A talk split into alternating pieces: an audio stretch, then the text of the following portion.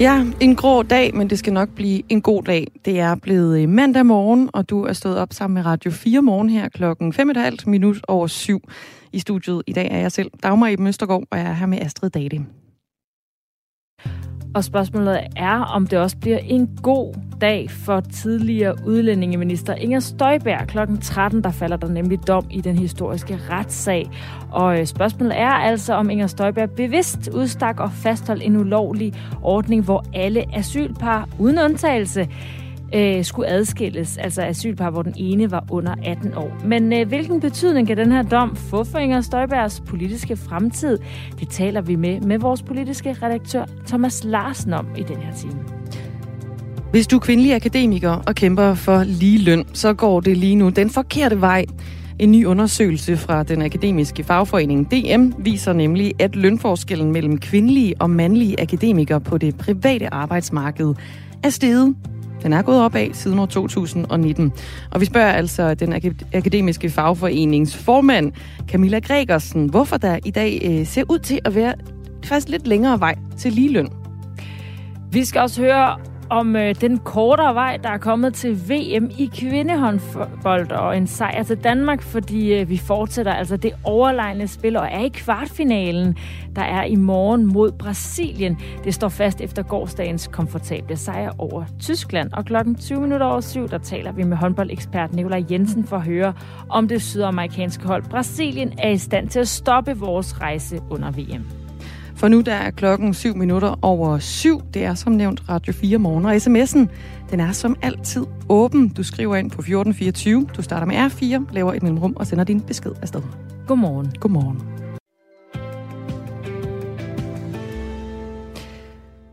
Hver femte kvinde i shippingbranchen har oplevet sexisme på arbejdet. Altså en ud af fem. Det fastslår en ny undersøgelse kaldet Women in Shipping, som er baseret på svar fra 180 medlemmer af foreningen Women, Women in Shipping Danmark, altså WIS Danmark. Foreningen den tæller kvinder ansat i lederstillinger, kontorjob og andre øh, vidt forskellige stillinger i danske rædderier. Og 38 af de adspurgte 180 kvinder, de fortæller altså, at de inden for de seneste fem år har oplevet sexisme på arbejdspladsen, skriver Berlingske her til morgen. Anne Windfeldt Trolle, godmorgen. Godmorgen. Du er direktør for arbejdsmarked, rekruttering og uddannelse i brancheforeningen Danske Rædderier. Den her undersøgelse, kommer det bag på dig? Altså, øhm, ja, jeg vil sige, nu resultaterne kommer nok bag på mig, men altså, for, for os er det jo en super vigtig rapport, øh, fordi det giver os noget vigtig viden om, hvor vi skal sætte ind for at kunne fremme vores diversitetsdagsorden, som vi har, vi har, vi har arbejdet med flere år, så vi kan sikre nogle flere kvinder i branchen. En ud af fem. Hvad siger det dig om branchen? Jeg ved ikke, om jeg skal sætte nogle prædikater på branchen. Altså, bare sige, det, det er selvfølgelig et alt, alt for højt tal. Altså, vi, vi er jo øh, selvfølgelig meget ked af, at der er kvinder, der, der føler sig, altså, føler sig krænket, og der har været udsat for, for både sexisme og sexikane i, i vores branche. Og det ligger jo langt fra, hvad vi, øh, hvad vi mener, vi står for, og, og så selvfølgelig tager vi afstand fra, fra sådan en adfærd. Det skal vi jo have, have arbejdet på at ændre. Det er jo en kultur, formentlig, der skal ændre sig. Så, så, øh, så det er noget, vi skal sætte fokus på. Eller, hvad kan man sige? Vi har hele tiden haft fokus på det, nu skal vi sætte turbo på det i den kommende tid. Du er jo øh, direktør for arbejdsmarked, rekruttering og uddannelse i brancheforeningen Danske Rederier, og det er altså øh, Women in Shipping, øh, altså kvinder i shippingbranchen i Danmark. Den her undersøgelse, den, øh, den går på en ud af fem, siger, at de har oplevet øh, en eller anden form for sexchikane. Er, er det noget, du kan genkende selv? Altså, hvis jeg skal være helt ærlig, så, så faktisk nej, men, men det, det, det betyder jo ikke, at det ikke er der, fordi det anerkender vi, og, og det, er helt sikker på, det er rigtigt. Jeg har bestemt også øh, hørt altså, kvinder fortælle om det, så, øh, så, så nej, jeg har faktisk ikke oplevet det selv, men, men, men det behøver ikke at betyde, at det, det ikke finder sted, og det gør det jo, det kan vi jo se. Mm. Så, øh, så det anerkender vi, og det tager vi meget alvorligt, og det vil vi meget gerne have, have ændret på. De seneste måneder, der har Berlingske øh, kunne, kunne fortælle om, øh, om voldtægtssager hos de danske rædderier AP Møller, Mærsk og øh, Hafnia. I oktober der kom det frem, at en 19-årig amerikansk kvinde under sin søfartspraktik i 2019 angiveligt blev, blev voldtaget ombord på et mærskskib. Og det her det fik senere en øh, 24-årig dansk kvinde til også at stå frem og berette, at øh, hun under sin praktik hos Hafnia i foråret i år blev antastet og jagtet rundt på et skib og presset ned i en seng. Hvordan kan det gå så vidt med, med seksuel chikane og også voldtægt i de danske rædderier? Man sige, nu er det to konkrete sager, så det er selvfølgelig svært lige at gå ind i dem, men, men når det så er sagt, det er jo, det er jo helt, helt, altså det er jo helt, helt forfærdeligt. Og det tager vi jo virkelig afstand fra, og, og, øh, og vi vil gøre alt for, at det ikke sker igen. Og forhåbentlig så, øh, så er det nogle af de værste sager, kan man sige. Altså det, det, er, jo, det, er, jo, jamen, det er jo simpelthen ganske enkelt forfærdeligt. Øh, men altså, hvordan det kan gå så galt, det ved jeg ikke. Altså, øh, det, det skal jo ikke finde sted. Det er jo strafbart. Altså, det, det, det må ikke finde sted. Og, og det, det skal selvfølgelig, der skal gøres, altså, gøres alt for at undgå det. Øh, det altså, der er jo det er jo ikke nogen hemmelighed, at, at vores øh, industri er global, og der er mange forskellige kulturer, der arbejder på, på et skib, et, et, øh, ja, en, et kontor. Så, så det kan selvfølgelig godt spille ind i det, men når det så er sagt, så, øh, altså, så er det jo det må bare ikke finde sted. Til Berlingske, der jo har i den her øh, historie her til morgen, der har du fortalt, at øh, brancheorganisationen Danske Rederiers tilgang, det var at øh, udstikke sådan en række anbefalinger til sine medlemmer om nul tolerance over for seksuel chikane. Mener du selv, det er tilstrækkeligt, når der er tale om, øh, om seksuel chikane og overgreb, altså med, med en nul tolerance over for seksuel chikane? Nej, det er et skridt på vejen. Altså, vi, øh, hvad hedder det, allerede i 2018 havde vi en, der nedsatte vi sådan en taskforce for flere kvinder til søs, som udkom med 10 anbefalinger. Og et par af de anbefalinger fokuserer faktisk på det her med kulturen, altså også på skibene. Altså, hvad, hvad er det, man skal gøre for at sikre en ordentlig kultur, hvor alle behandler hinanden med respekt? Øhm, og det handler jo selvfølgelig om, altså, hvordan skal man arbejde med det? Han nul tolerance og signalere den klart, og den skal komme fra ledelsen. Det er én ting. Noget andet er selvfølgelig, at man skal arbejde med det løbende, så alle forstår, hvad det her betyder Altså, man kan ikke være ombord på sådan et skib, hvis man ikke opfører sig ordentligt. Øhm, men men øh, der er selvfølgelig masser af andre ting, man kan gøre. Altså, man skal selvfølgelig også sikre, at man har en, en ordentlig øhm, konflikthåndtering, hvis der opstår noget. Hvor kan kvinden gå hen? Hvor kan hun ringe hen? Og det skal være soleklokkeklart, hvor man kan søge hjælp. Fordi når man er ude på et skib, specielt øh, som det her handler om, øh, så bliver det jo ligesom, så bliver sådan en situation jo gjort endnu, endnu værre, fordi man ikke kan komme hjem til sin familie, man kan ikke søge trøst nogen steder. Så det er meget, meget vigtigt, at man har en meget klar øh, altså, vej at gå, når det er, at man bliver udsat for sådan noget. Men, men altså, øh, det er jo ikke nok kun at have en, en nul-tolerance-politik, og det, vi, det arbejder vi jo også med her løbende. Hvad kan vi putte ned i vores værktøjskasse? Fordi vi kan jo ikke som organisation ændre kulturen ude øh, hos vores medlemmer. Og man kan sige, der er jo også mange forskellige kulturer, så, så det kan vi ikke. Det skal rædderierne jo selv gøre. Øh, men vi kan, vi kan have nogle værktøjer klar, som kan understøtte dem i det arbejde.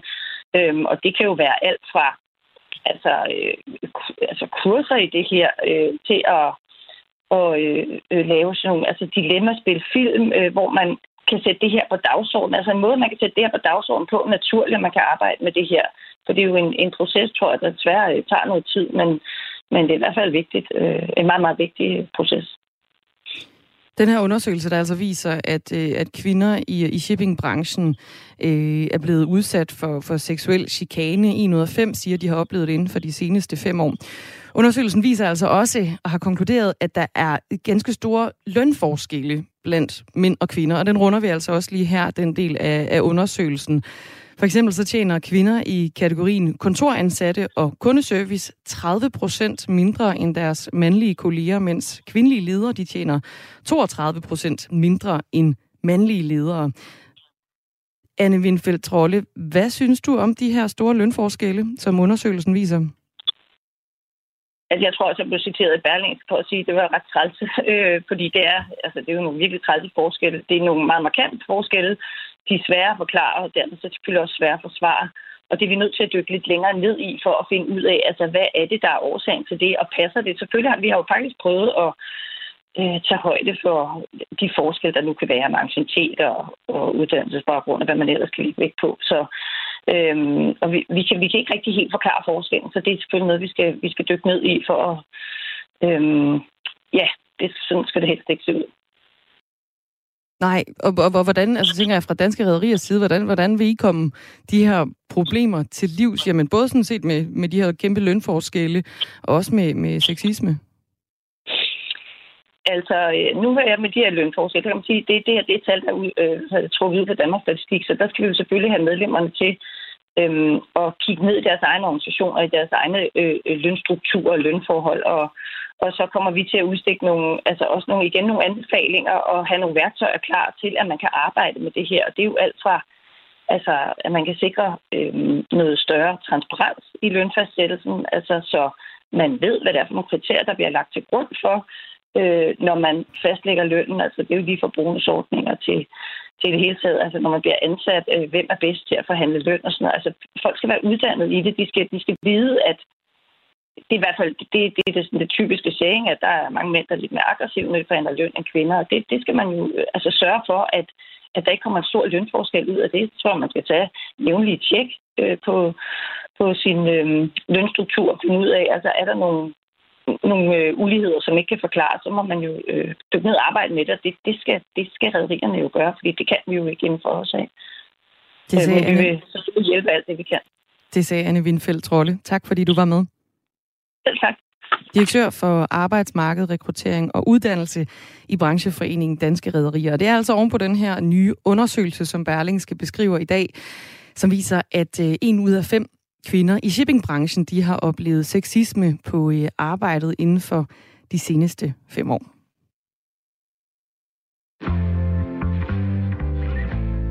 Du lytter til Radio 4. Er vi alle sammen? Amalie? Ja. Rapporter Rasmus? Ja. Og jeg er her også. Missionen. Mandag til fredag fra 15 til 17 her på Radio 4 og efterfølgende som podcast. Missionen er vores eftermiddagsprogram her på Radio 4. Der er ting, der skal fixes. Det kunne være, at øh, vi en gang for alle skal have legaliseret hash, eller måske få vareskælderen tilbage i supermarkedet. Ja, det ved jeg. Det er din helt store ting. Radio 4 taler med Danmark.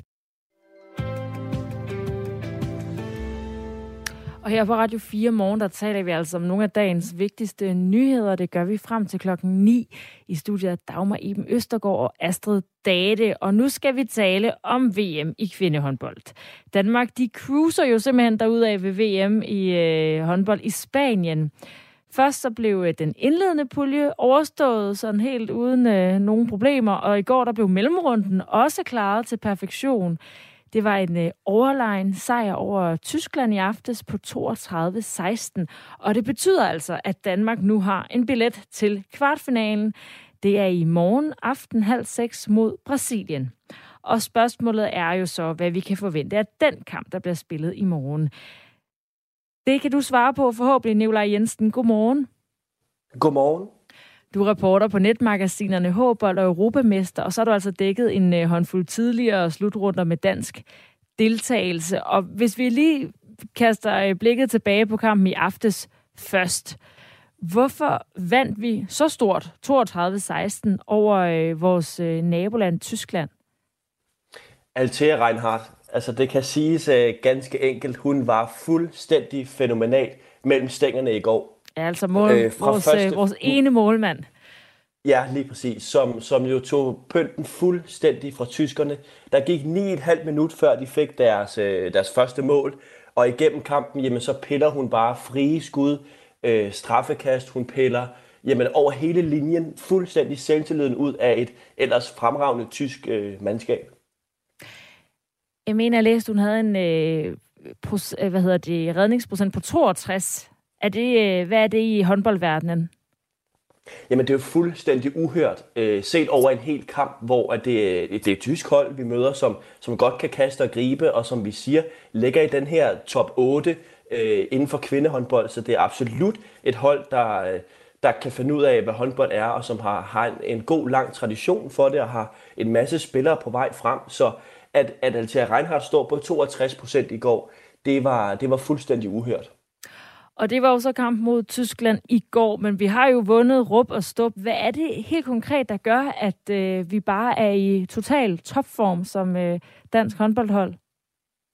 Jamen det er, at, at alle kommer på banen, alle bidrager, alle har noget, de kan bringe med ind på banen, øh, hver deres spidskompetence, og det er som om det hele det bare flyder sammen øh, i en højere enhed hver evig eneste gang. Danmark går på banen. Vi har så mange forskellige spiltyper, uanset om det er oppe i angrebet eller det er nede i forsvaret, jamen så har vi simpelthen så mange konstellationer, og Jesper Jensen kan trække på så mange ressourcer øh, og så mange kloge håndboldhoveder, at, at uanset hvem vi møder lige nu, jamen så virker vi fuldstændig uovervindelige og ikke til at, at, at rokke ud af kurs på, øh, på nogen måde. Det er, det er ren verdensklasse. Og øh, der er jo i øh, mellemrunden fire grupper, og den gruppe, vi har været i, det har været mod lande, ja, det var Tyskland i går, og så har det været Sydkorea, Ungarn, Tjekkiet og Kongo. Og i sidste uge, der nævnte du for os, at øh, vi ikke kunne have håbet på en bedre lodtrækning. Altså, hvor meget betyder det, at det lige er de her lande, som vi har mødt, for at vi nu står så godt og ser så gode ud med en masse sejre? Jamen, det betyder jo alt. Altså, øh, og man kan sige, vi har jo ikke mødt de her helt store top-top-nationer nu, så det bliver jo spændende at se, når eller hvis vi spiller os frem til en semifinal, hvor vi møder eventuelt Norge, eller Frankrig, eller Rusland, Holland osv. Dem har vi altså været forskånet for øh, indtil videre. Om sige, sejr, sejr avler jo sejre og selvtillid, og det har Danmark jo virkelig formået bare at, at ride videre på fra, øh, fra kamp til kamp. Så det har været, øh, det har været fuldstændig fænomenalt at følge med øh, frem til nu. Og hvor ligger Brasilien så i den ligning? Er det også øh, et tophold, eller bliver det en øh, walkover, som vi har set tidligere? At det er et hold, som har været sådan lidt frem og tilbage på, på den store scene. De vandt jo øh, VM-guld tilbage i 2013 og har stadig et par profiler fra den gang. Men det er, det er slet ikke et hold, der er tilbage til, til fordomsstyrke, og jeg mener virkelig, at det er et dansk hold, der er store favoritter. Altså virkelig for en gang skyld store favoritter i sådan en, øh, en stor kamp, som venter i morgen, og, og rigtig, rigtig meget skal faktisk gå galt, hvis, hvis Danmark ikke øh, skal vinde den kamp i morgen. Så jeg vil vurdere Danmarks favoritværdighed som værende øh, øh 80-20 i morgen. Ja, for selvom Brasilien er tidligere guldvinder, så øh, tabte de jo altså i deres gruppe mod Spanien øh, 27-24. Så altså, kan vi i virkeligheden læne os lidt tilbage og regne med, at det skal nok blive en sejr igen i morgen halv seks, når øh, Danmark møder Brasilien? Det kan vi godt, tror jeg egentlig, som, øh, som glade danske tilskuere, men jeg kan love jer én ting, og det er, at de danske spillere går på banen, ligesom de plejer, totalt velforberedte og tager ikke noget på forskud eller hviler på nogen som helst laverbærblad, fordi de ved godt, at hvis de gør det, hvis de, hvis de slækker på koncentrationen bare 5%, eller har tankerne bare et andet sted i 10 sekunder, jamen så går det her øh, lynhurtigt galt, fordi Brasilien er et hold, der spiller med hjerte og spiller fremad, og, øh, og i sådan nogle kampe, jamen der kan de gå fuldstændig amok øh, og overraske alt og alle. Og nu øh, er det blevet en øh, stor applaus hele det interview til øh, det danske øh, landshold i øh, kvindehåndbold. Hvis du skulle pege på noget, hvor man tænker, at det her, det kunne godt være noget, der betyder, at det gik galt for øh, vores hold. Hvad, hvad, hvad kunne det så være? Jamen, hvis man absolut skal finde det her lille bitte hår i, øh, i håndboldsuppen, så har det jo været, at Danmark to gange i løbet af den her turnering faktisk er startet rigtig, rigtig dårligt, kom hurtigt bagud øh, mod Ungarn og, og lignede et hold, der var sådan lidt rystet og sådan lidt shaky, så man skulle lige bruge de her øh, 10 minutter på faktisk at spille sig ind i kampen. Og, og det der er der måske ikke rigtig plads til på samme måde i sådan en kvartfinal, hvor det er øh, vind eller forsvind, og hvor bolden de skal sættes i kassen, som vi også så i går. Det kan godt være, at Danmark vandt den store sejr, store sejr i går, men der blev også brændt øh, lige rigeligt nok på, øh, på den tyske keeper øh, i går.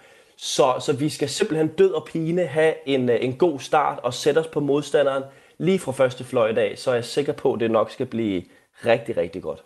Og man kan jo altså som dansk håndboldfan hoppe på et fly og tage til Spanien og støtte kvindelandsholdet. Skal du selv øh, afsted, Nikolaj Jensen? Ja, jeg er ret sikker på, at øh, når og hvis Danmark de trækker sig sejrigt ud af kampen i morgen, så er jeg også at finde på et fly til Barcelona i, på slutugen, hvor de jo spiller semifinal, forhåbentlig fredag og, øh, og medaljekamp øh, søndag. Ja, vi øh, følger spændt med, og det er altså i morgen aften, at Danmark møder Brasilien klokken halv seks. Nikolaj Jensen, du er reporter på netmagasinerne Håbold og Europamester. Tak fordi øh, du kom med den her status på, øh, hvordan det ser ud for vores hold i dag. Det var en fornøjelse. Tak for det. Og øh, før vi snakkede med Nicolai Jensen, så snakkede vi med Anne Windfeldt Trolle. Hun er direktør for arbejdsmarked, rekruttering og uddannelse i brancheforeningen Danske Rederier. Der kom altså et par øh, sms'er oven på det interview.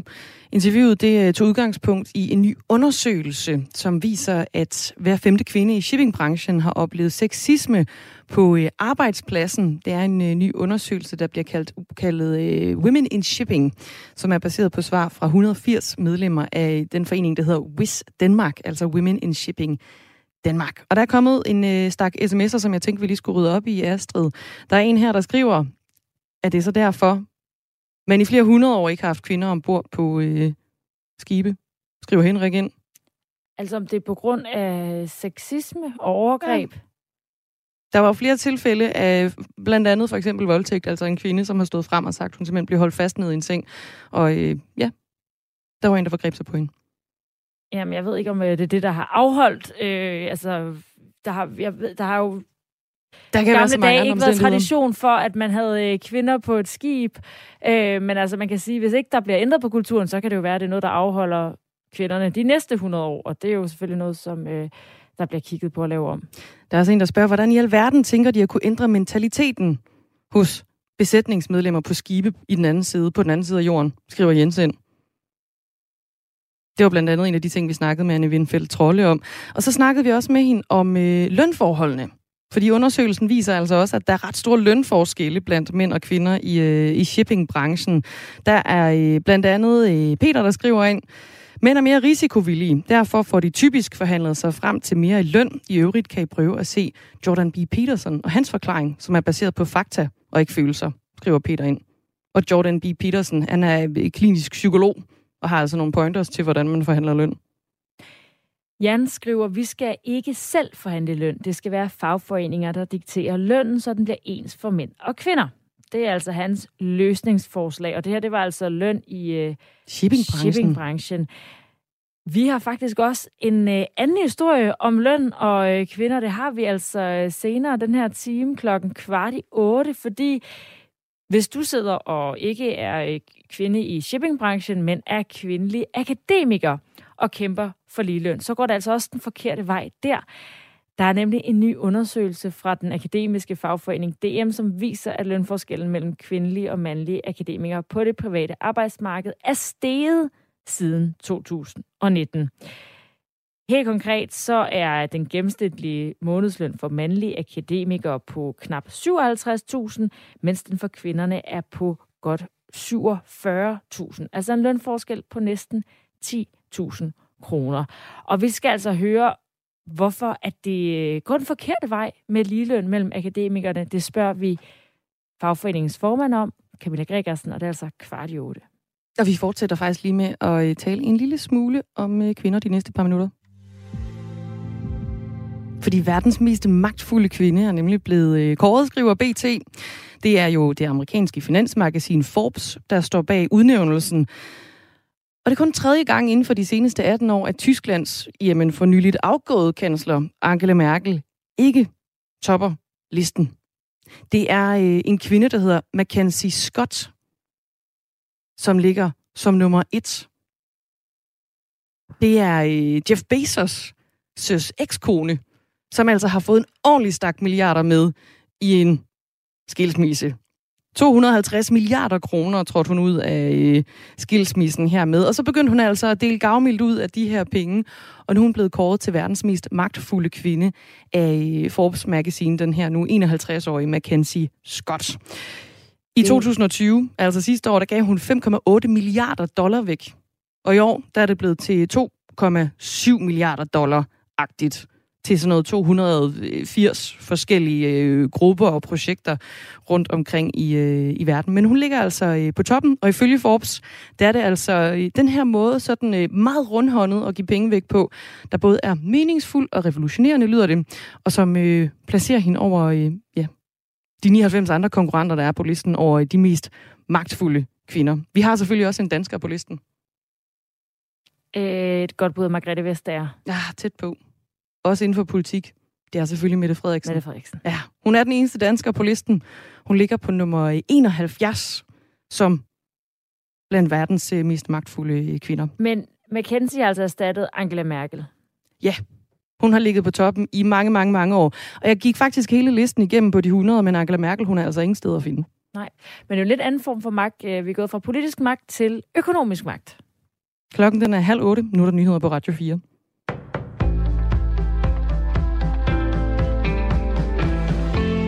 Et dansk fragtskib er kendret efter en mulig kollision nordvest for Rønne på Bornholm. Besætningens situation er ukendt, det oplyser vagthavende officer Steffen Lund fra Forsvarets Operationscenter. Der er tale om et dansk og et engelsk skib, og det vi får meldinger om er, at det danske skib er kendret, det vil sige, at det er væltet og ligger med bunden i vejret. Der er tale om to mindre skibe.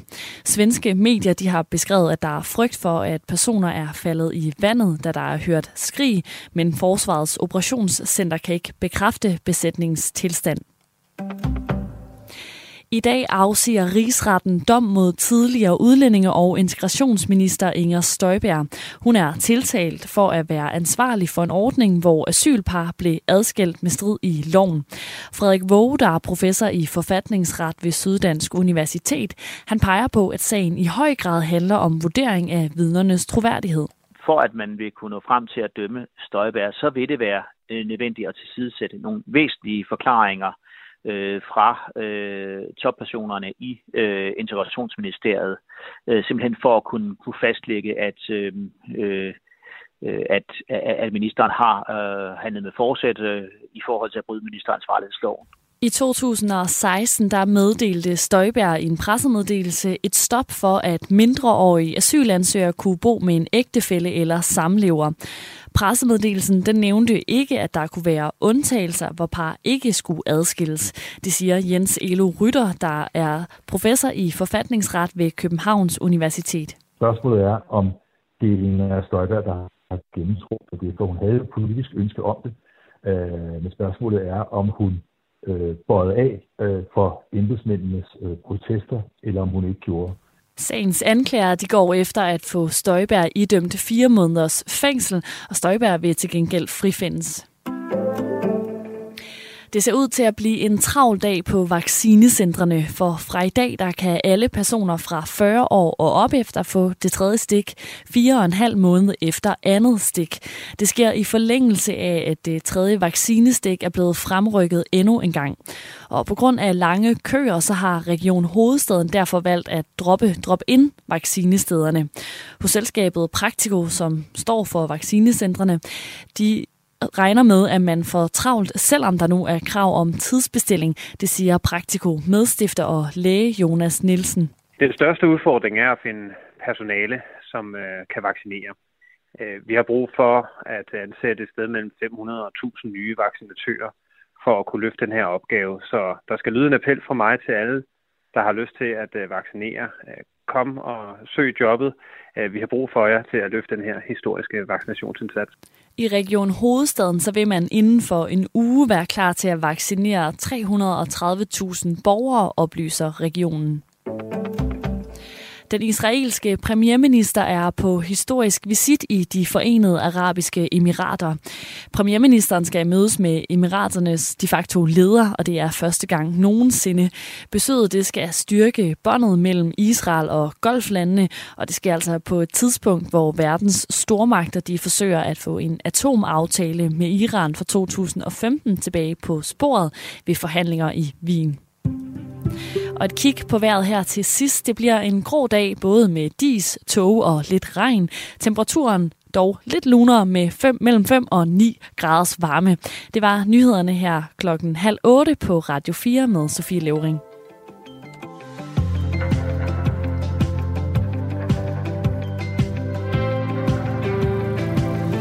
Klokken den er blevet 4 minutter over halv 8 denne mandag morgen. Du lytter til Radio 4 morgen med Dagmar Eben Østergaard Astrid Date, og i dag der taler vi blandt andet om øh, ligeløn blandt øh, kvindelige akademikere. Fordi det går altså den forkerte vej, det skal vi høre om, hvorfor 10 minutter i 8. Og så skal vi øh, høre om øh, en mands øh, store mysterium om øh, en øh, julebørnesang, Søren Banjemus, som mange har sunget forkert i mange år. En mindre historie. Vi starter med den dagens aller, aller største i dag. Ja, fordi det er jo i dag klokken 13, der falder dom i den historiske rigsretssag mod den tidligere udlændingeminister Inger Støjberg, det er Danmarks historiens 6. rigsretssag, og øh, den bare anden i over 20 år. Sagen den drejer sig om ulovlige adskillelser af asylpar, hvor den ene part var under 18 år, som fandt sted tilbage i 2016. Spørgsmålet det er jo, om Inger Støjberg som minister bevidst udstak og fastholdt en øh, ulovlig ordning her, hvor alle asylparne altså skulle øh, adskilles uden undtagelser. Thomas Larsen, du er politisk redaktør her på Radio 4. Godmorgen. Godmorgen. Hvor stor en sag er det, som øh, vi får afgørelsen på i dag? Det her det er en kæmpe stor sag, og som du også selv helt rigtigt siger, det er en historisk øh, sag. Det er ganske få gange i vores øh, politiske historie, at hele det her apparat omkring rigsretten rent faktisk øh, sættes i, i gang.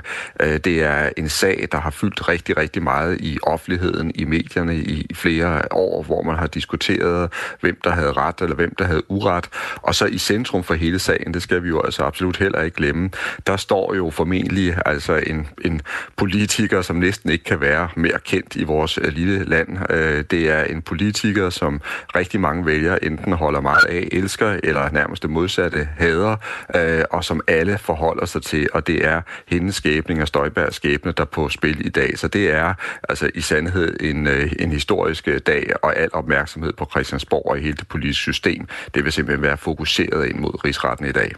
Ja, og det er altså klokken 13. Det, det hele det bliver afgjort, de her mange års snak om, øh, om Støjbær og, og hele den her sag.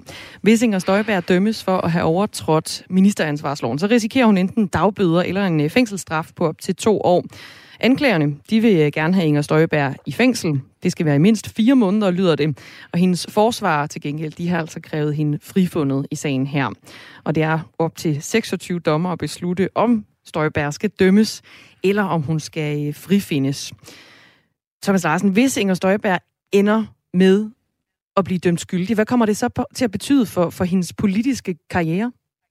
Ja, det er et godt spørgsmål, fordi det kommer lidt an på, hvor hård selve dommen kommer til at, at blive. Altså for i yderste instans, som vi også har hørt, så er det jo altså rent faktisk sådan, at, øh, at anklagerne øh, de gerne vil sende hende i, i fængsel.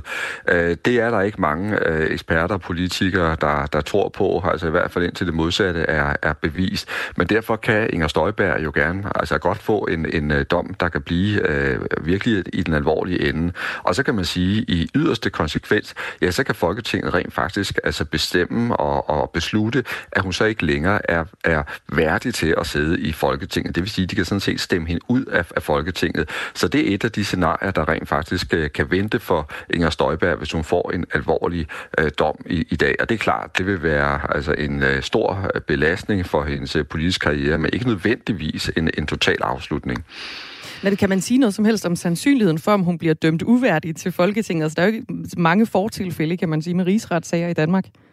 Nej, og det er igen et godt spørgsmål, du stiller, fordi der er ikke på den måde altså fastsatte regler øh, for det, øhm, og derfor er der også mange, der vil være spændt på at se, hvordan Folketinget vil reagere, hvis det nu er sådan, at øh, Inger Støjberg ender med at få en virkelig hård øh, dom i, i dag. Men altså, de, de fleste vil jo nok øh, gætte på, at hvis vi taler om øh, en form for fængselsstraf, så vil et øh, politisk flertal med ret stor sandsynlighed være parat til at sende hende øh, ud af Folketinget. Det kan jo så også være, at hun, øh, hun bliver frikendt i øh, rigsretssagen i dag kl. 13. Hvordan står Inger Støjberg i, i det tilfælde så? Ja, hvis hun bliver fuldstændig frikendt, så tror jeg godt, man konstaterer, at der vil være lagt op til et enormt politisk comeback for Inger Støjberg. Det vil være en uh, triumf for hende uden lige, efter hun har været på anklagebænken igennem så lang tid. Altså man skal huske på, det er jo rent faktisk altså Folketinget, der har sat hende på anklagebænken i, uh, i rigsretten, og derfor vil det også være et enormt nederlag for det politiske flertal, uh, hvis hun bliver uh, frikendt. Uh, mit bedste gæt vil være, at, uh, at hun så vil få fortsætte sin øh, politiske øh, karriere, og der vil være rigtig mange øh, vælgere, der mener, hun er uretfærdigt til behandlet. Altså, det har været forkert, at man nedsatte rigsretten mod hende, og de vil i en eller anden form samle sig omkring hende.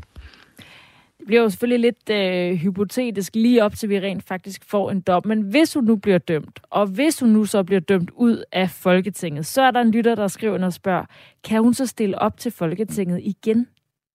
Ja, det kan hun faktisk godt, og det er også helt specielt. Og der er også nogle eksperter, der mener, at hvis det kommer til at ske, så er det svært at forestille sig, at Folketinget så, om jeg så må sige, en gang til vil prøve at, at, at stemme hende ud. Fordi så vil man nok vurdere, at nu har altså vælgerne givet hende et mandat, og så må det være sådan. Men selvfølgelig, det her det er lidt hypotetisk, som du selv er, er inde på, men det er en, øh, et meget godt eksempel på, at øh, dramaet omkring Inger Støjberg ikke nødvendigvis er slut øh, efter i dag af.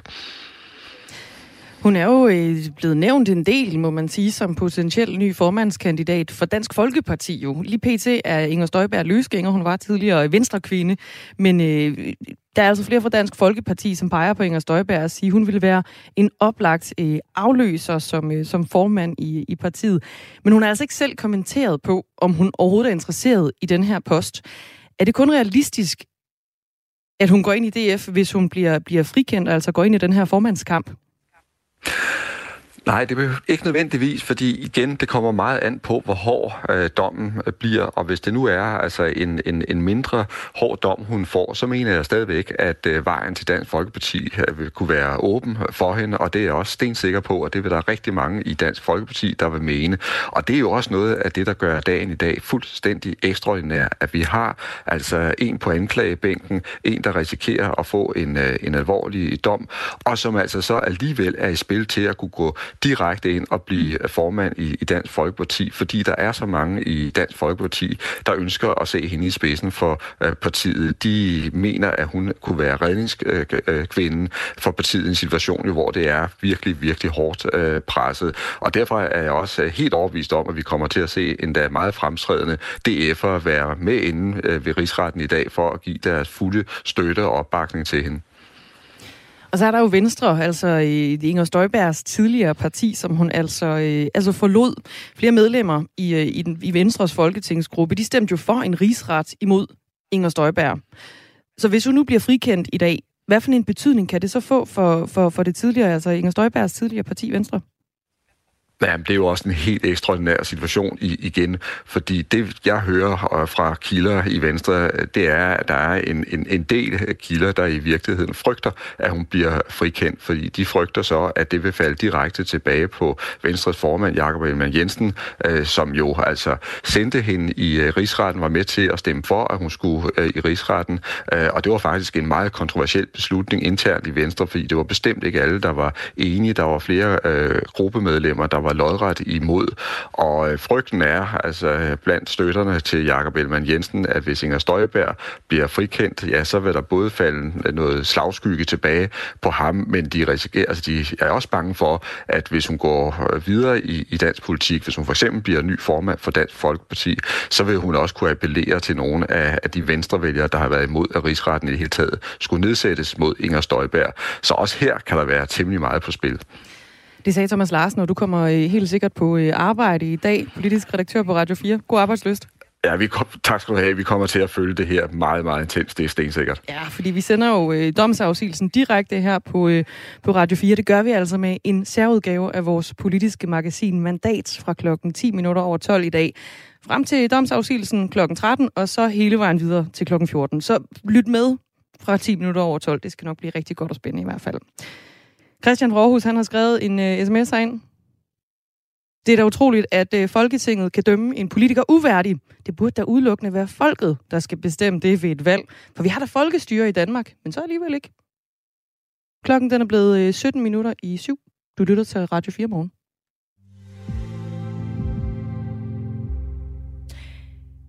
Skillemadingadingadoo, skillemadingadoo. Skøn sang fra morgenstunden. Ja, og jeg behøvede faktisk engang at synge den, fordi vi har den ikoniske julebørnesang Søren Banjemus her. Skillemadingadingadoo, skillemadingadoo.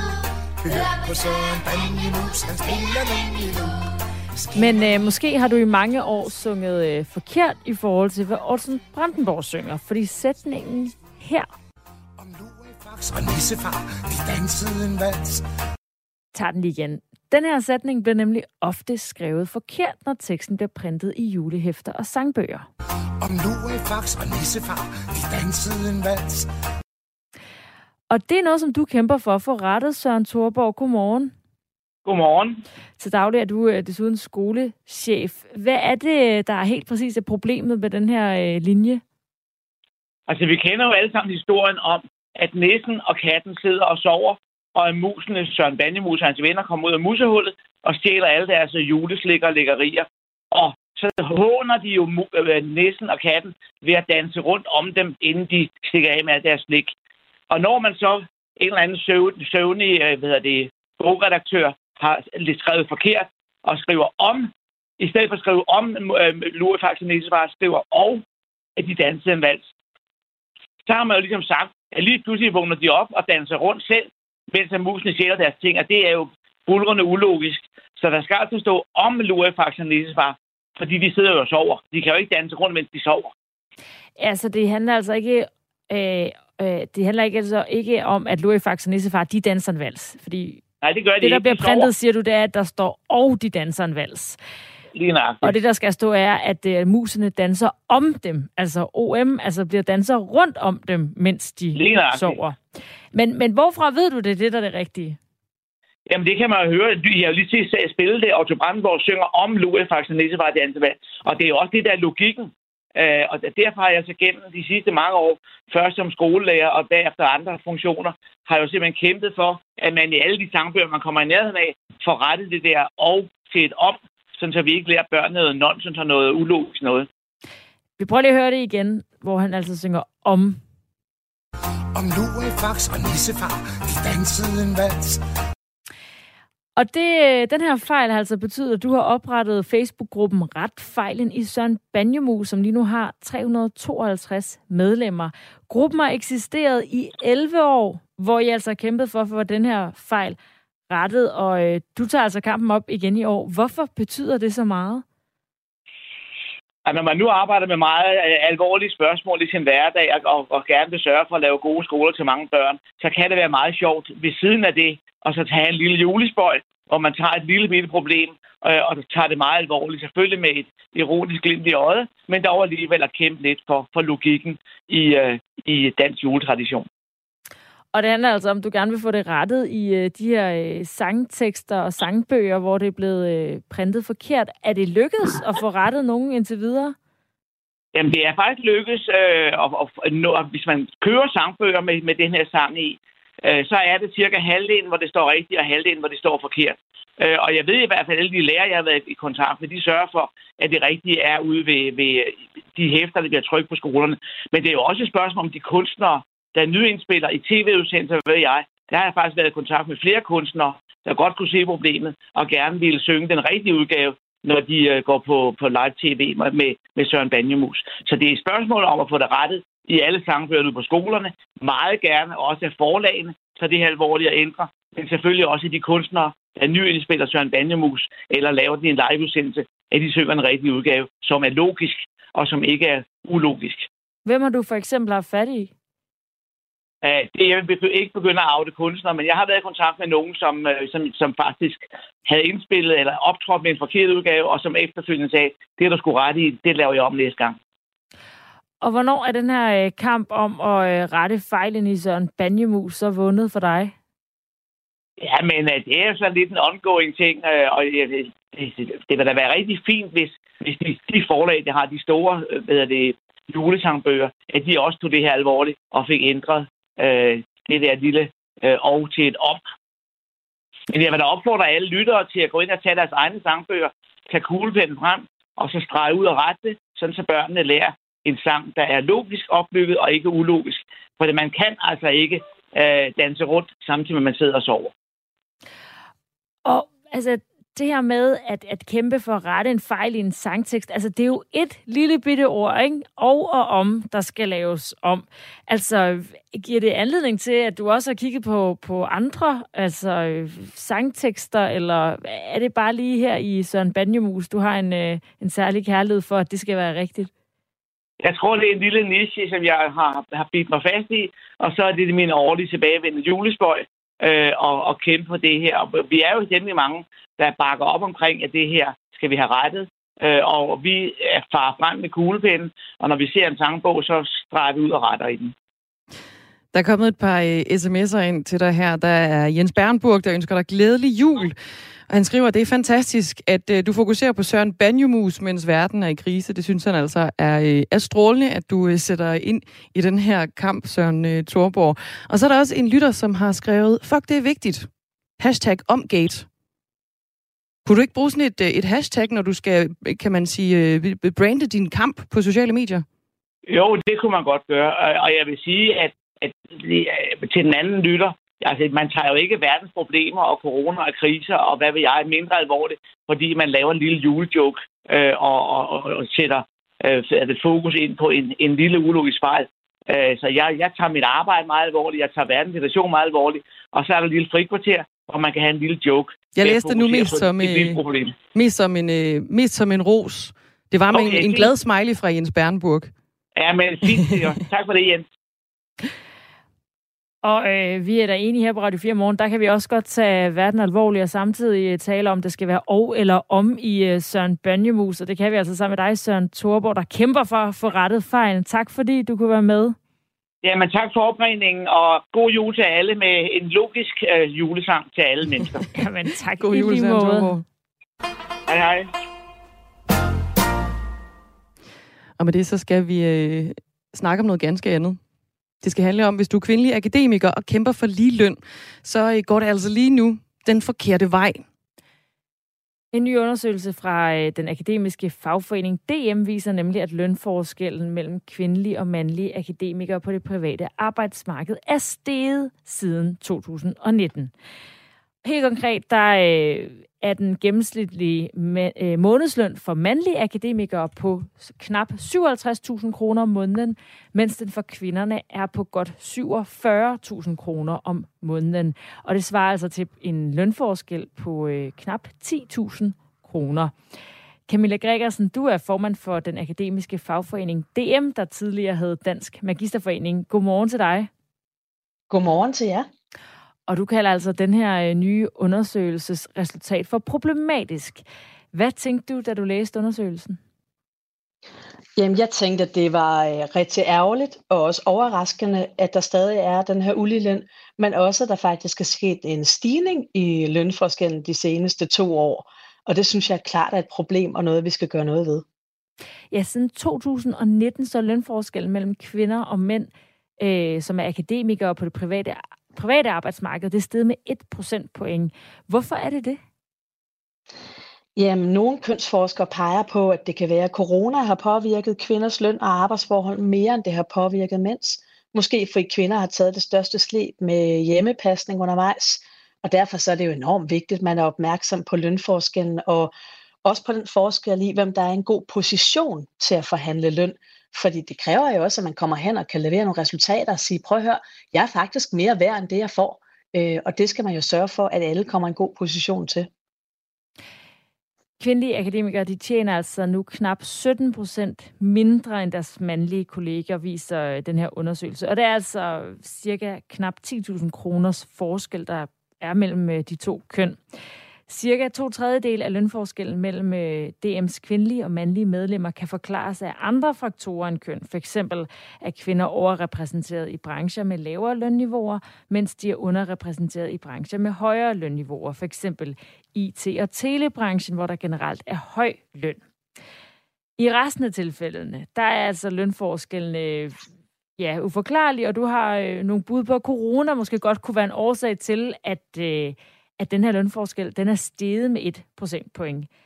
Er der andre øh, årsager til, at øh, kvinder bliver ved med at være, øh, altså, hænge lidt efter i forhold til deres mandlige kollegaer?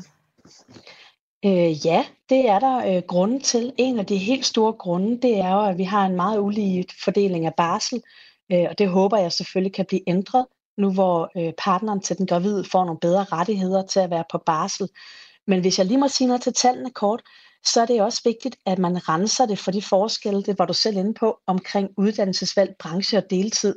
Men når vi så har renset for alle de her ting, så er der stadig en lønforskel på 6% Og øh, det er altså 3.500 kroner om måneden i lønforskel, og det synes jeg jo er, er, er, er det, vi skal ændre på.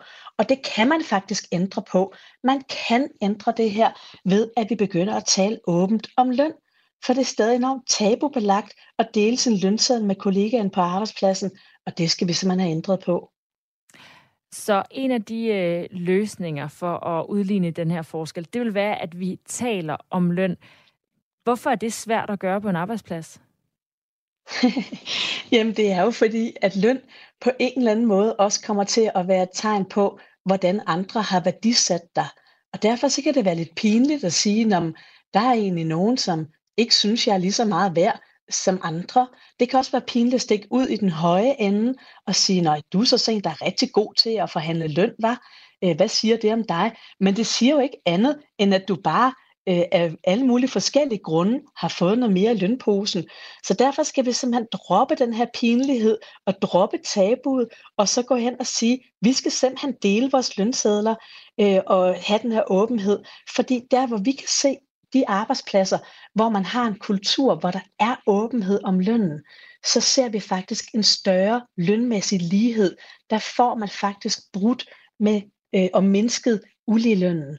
Så jeg kan kun sige, at øh, vi opfordrer kraftigt til her fra den akademiske fagforening DM, at man snakker om sin løn, deler sin løn, og man ikke gør det til et tabu på arbejdspladsen.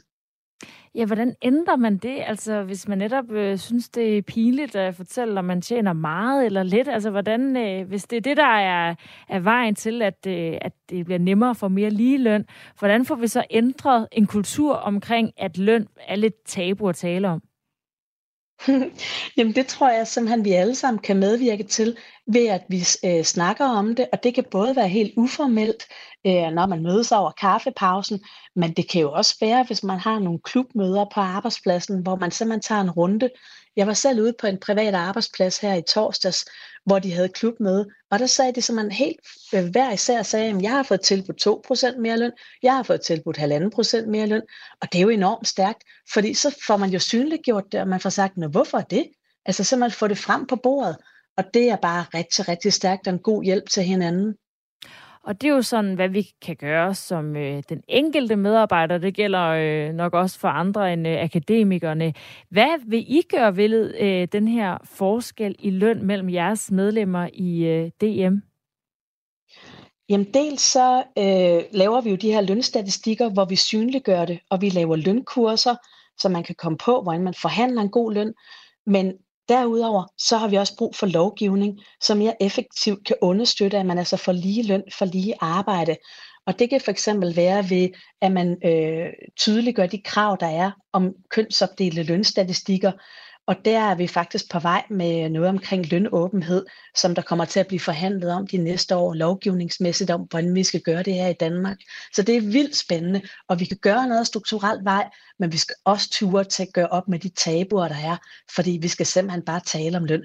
Den eneste, det gavner, det er jo øh, den, som, øh, hvad kan man kalde det, det er jo arbejdsgiverne, øh, som får en fordel ved, at folk ikke snaler, taler om løn. Og i virkeligheden, så tror jeg egentlig også, at arbejdsgiverne vinder med, at man har en åbenhedskultur, hvor der ikke er nogen tabuer, og hvor der er god stemning på arbejdspladsen. Så lad os bare få lønsnakken helt frem. Og hvad er den vigtigste lov, I vil have ændret i den øh, sammenhæng? Jamen, det er loven om kønsopdelte lønstatistikker, øh, hvor der også kommer nogle krav fra EU på, og det skal vi sørge for at have implementeret på den rigtige måde her i Danmark. Altiders øh, Camilla Gregersen, som altså er formand for fagforeningen DM, det der tidligere hedder Dansk Magisterforening, fagfor, øh, Magisterforening, som er akademikernes fagforening, hvor der altså lige nu er øh, stadigvæk en øh, stor forskel på, hvad mænd og kvinder tjener, og en forskel, der faktisk er steget med et procentpoint. Øh, så kvinder lige nu tjener knap 17 procent mindre end deres mandlige kollegaer. Tak fordi, at øh, du blev med her til morgen. Tak, og god morgen til alle sammen. God morgen. Et minut og 10 sekunder til et uh, nyhedsoverblik. Vi runder lige uh, Søren Banjomus igen. Der er nemlig kommet en sms ind, jeg synes er sød. Vi snakker jo øh, om en mand, som er gået i bræschen for øh, og, og en, en fejl i de danske sanghæfter i forhold til øh, Søren Banjomus. Han vil gerne have, at der står, og de danser Nej. Ej, om. Fejlen er, at der står og. At... Øh... Om Lurifax og Nissefar, de dansede en vals. Men der står altså i alle sangbøger, og Lurifax og Nissefar, de dansede en vals. Pointen er, at de dansede rundt om dem, og det var ikke Lurifax og Nissefar, der dansede en dans i Søren Banjomus. Der kom en øh, uh, sms ind fra, uh, fra Vejlenseren med et spørgsmål. Kender I nissen? Teddy Ring? Fra på loftet sidder nissen, synges der. De vil så gerne have lidt julegodter, og de står om nissen. Teddy Ring. Der er det også et om. der er også et om i spil der, på den ene eller anden måde. Jeg synes, den var meget sød. Det er meget sød. Og det, der ikke giver mening, det er jo det der med, at øh, på loftet sidder nissen, ham I ved, der er så sød. Han er mæt, for han har stor, spist et stort fad julegrød, og han